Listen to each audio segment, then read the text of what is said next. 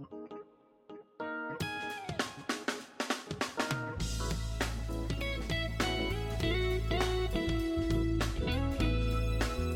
日新聞ポッドキャスト明日の種。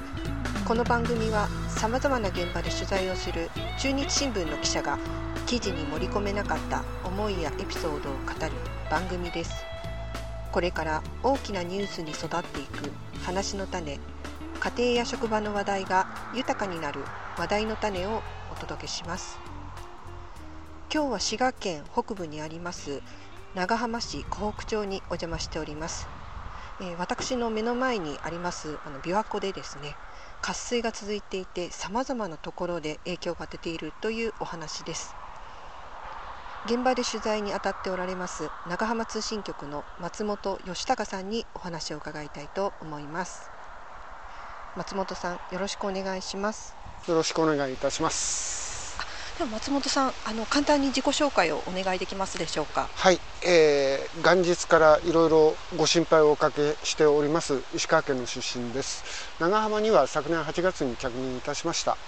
すごくあの関西圏というのが初めてなもので見るもの聞くもの新鮮な気持ちで取材活動をさせてもらっていますありがとうございます。あのご自宅は大丈夫だったんでしょうか？大丈夫です。ちょっと長浜程度に揺れた程度です。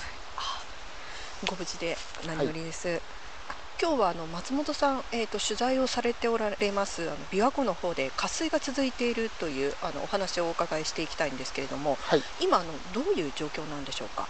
今は水位が基準より75センチ程度低くて県が渇水対策本部というのを1月4日に立ち上げましてただまだ取水制限等はない。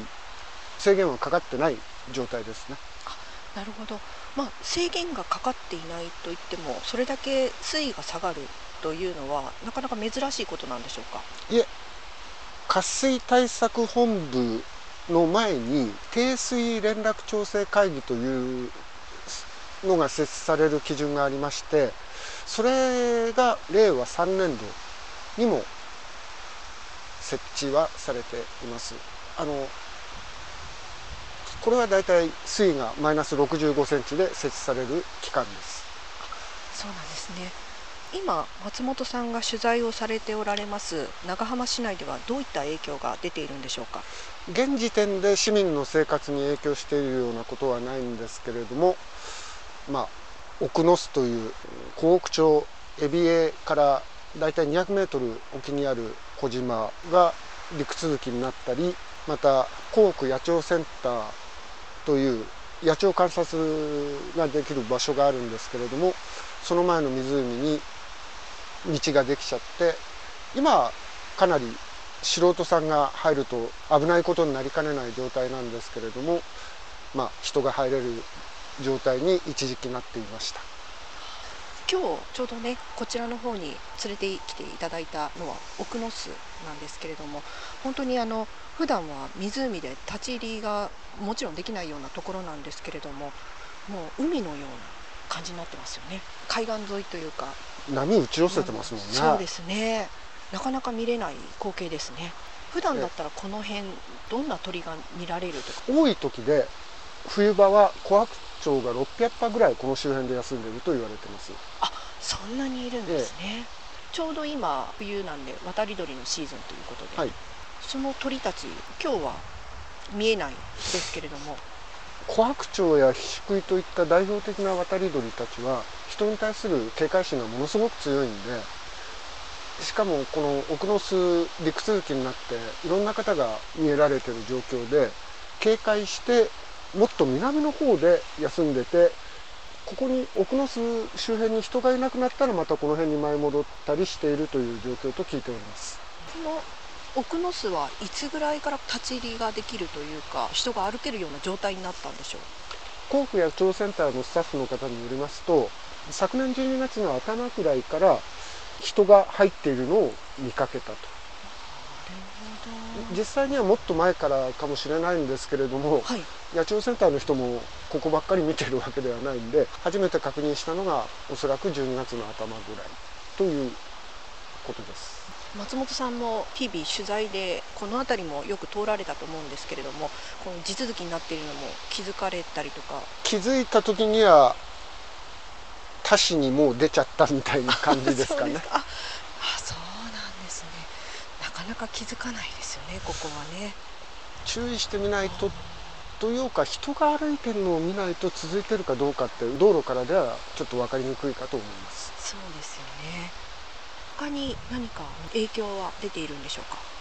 心ない人が野鳥を脅してそれがために野鳥がこの周辺につかないというような影響は出ていますがまあ野鳥センターの人は楽観視すると来年までそのことを覚えていないんじゃないかとこれからひどい脅し方をしない限りはというお話でした。また地続きになって人がたくさん奥の巣へ来るというのも今回が初めてではなく琵琶湖の渇水が最もひどかった平成6年にはさらに地続き度が広く多くの人が奥の巣まで入ってきていました。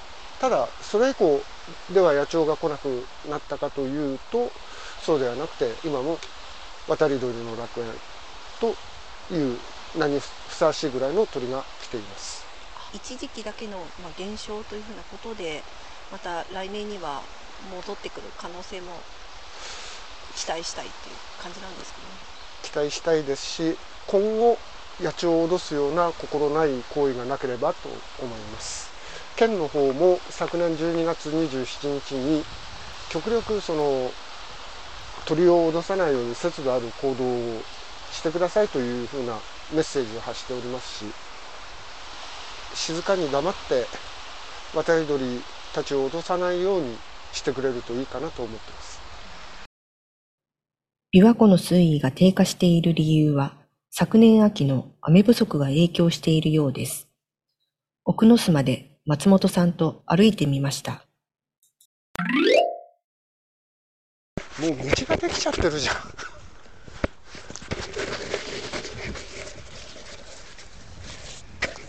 あ、もともとここは道はなかったんですね。だって見ての通り、あ、足原でしょう。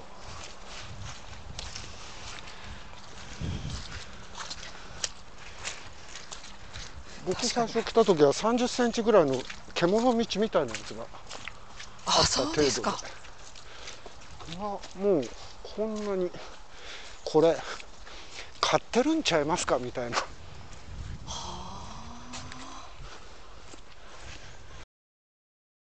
奥ノ巣の入り口は吉原になっていたようですが、人の出入りが増えたためか、吉がたくさん刈られていました。水位の低下で現れた地続きの道を歩いて奥の巣に渡ります。今のこの歩いているところで幅はどれぐらい、ね、最大で20メートルぐらいですかね。ね。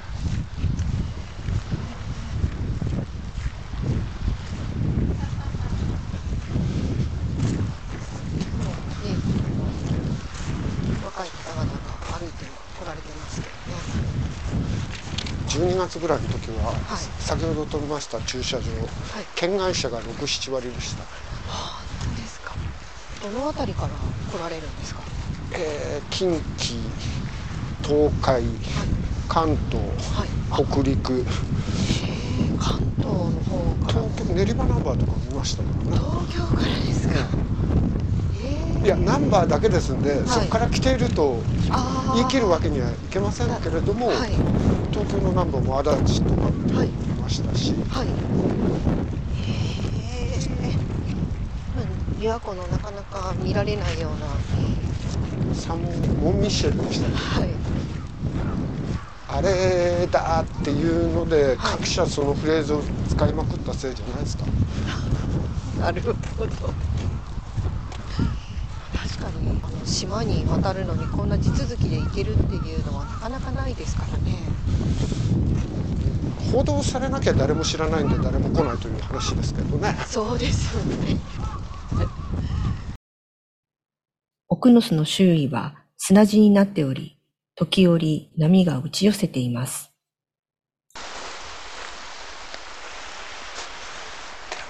これだけこうやって波が打ち寄せているような景色って初めて見ますね琵琶湖では。だってここがあんまり浅瀬砂浜南浜のあの水浴場とかはこんな感じなんじゃないですか？ああの、かに。あと高島の方とかもええ。そうかもしれないですね、えでこっちは波来てますけどそっちはあんまり来てない感そうですね。じですよね。穏やかですね。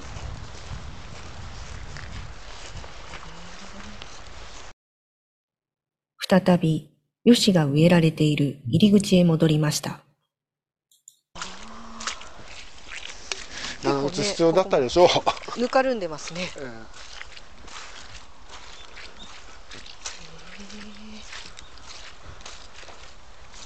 どう見ても機械で買った感じですよねこれ。あれでもこの短期間にっていうことですかね。だってあそこまで続くってなかなかないですよね。最初に来た時ははい。ちょうどこれのもうちょっと幅狭くて、はい。いっぱい下に草があるんであってぬかるんでるような感じでした。あそれそれ1ヶ月ぐらい前ですか？そう、えー私取材したの12月、えー12月のそうですね。12月の中旬じゃない。上旬か。12月上旬。本当ですか。じゃあへえ地元の方が買ったんでしょうか。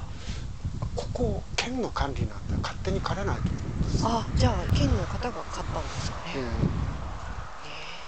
っしゃ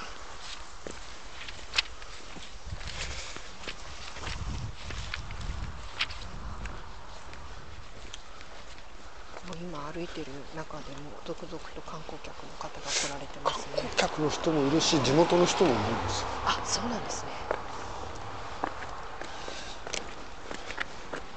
まあそれは駐車場の車のナンバーを見れば大体。あわかるってことですね。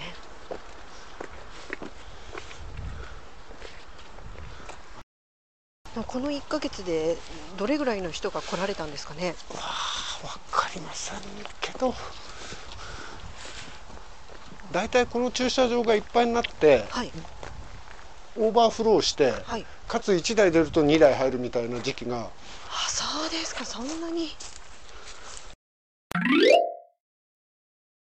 この今地続きになっている奥の巣自体は先ほどもちょっと見ていると観光客の方でしょうか。あの歩いておられる方もおられましたけれども何かあの注意していただきたいこととかっていうのはありますでしょうか？基本的には入る場所ではないと思ってるんですけれども今本当に普段は人が入らない場所でそれがために残っている環境であったり植物群落であったりがあるわけで今通り道かなり広く植物が刈られているような空き地ができていたのにはちょっとしばらくぶりに来てみてびっくりしました。あ先ほど通ってきたところですね、はいす。今、まあ、どんどんどんどんその水位が下がってきているっていうふうなことなんですけれども今後それがまださらに続いた場合どういうことが想定されるんでしょうか？現在の渇水状況が春の農繁期まで続くとそれは水不足も懸念されますが通常は雪解け水等で水位は上がっていくので例年通りの雪を期待したいですね。本当ですね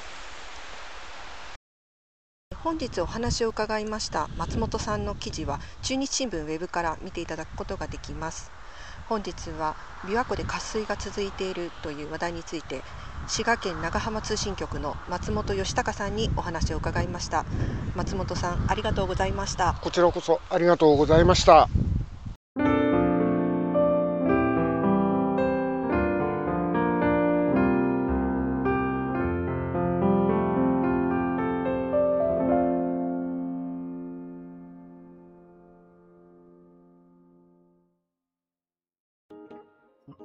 番組では皆様からのご意見やご感想をお待ちしております。X、旧 Twitter やお便りフォームからお寄せください。それでは次回お耳にかかりましょう。お相手は中日新聞の浅井博美でした。